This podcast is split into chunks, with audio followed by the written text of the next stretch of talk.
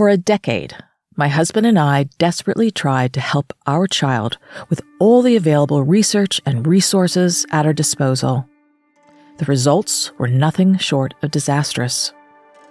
Instead of support, she felt rejection. Instead of love, she felt loss. In 2019, we found ourselves in a Greek refugee camp, envisioning a volunteer opportunity that might touch her in ways that treatment hadn't.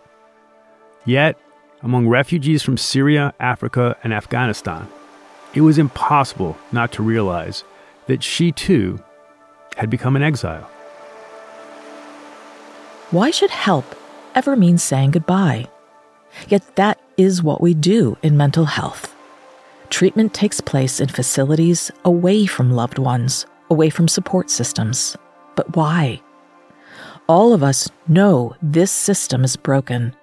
But is anyone really doing something about it? I think this is such a significant issue, and it's an issue that impacts everyone. I, I think Dr. Lee Savio Beers is president of the American Academy of Pediatrics, which this past fall took the drastic step of declaring a national state of emergency in children's mental health. We're seeing really just incredibly concerning and alarming increases in the number of children with mental health concerns who are coming to us seeking care, and at the same time, an increasing difficulty in accessing that care as parents and as professionals. My training is in mental health counseling, and Mike's is as a neurologist, psychiatrist, and health services researcher.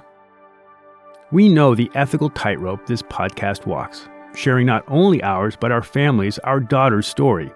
And it is only when she expressed her desire to make meaning from her experience that we went forward.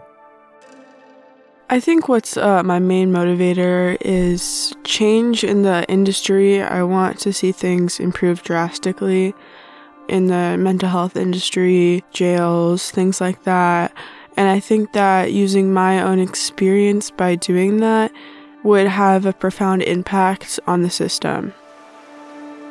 Over the course of this project, we talk to guests from multiple fields and with diverse experiences we discover a place where they are getting it right and have for over 50 years. We meet a man who, with his wife, single handedly changed mental health law, and we talk to a woman revolutionizing the treatment of trauma and many others.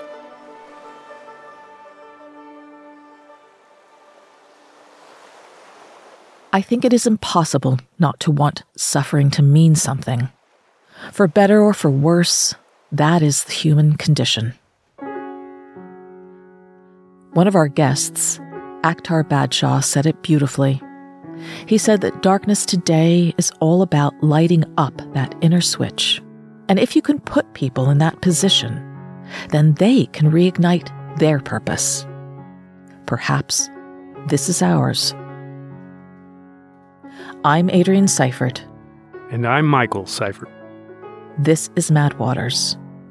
You can subscribe wherever you listen to podcasts. And please, if someone you know could benefit from these stories, share them.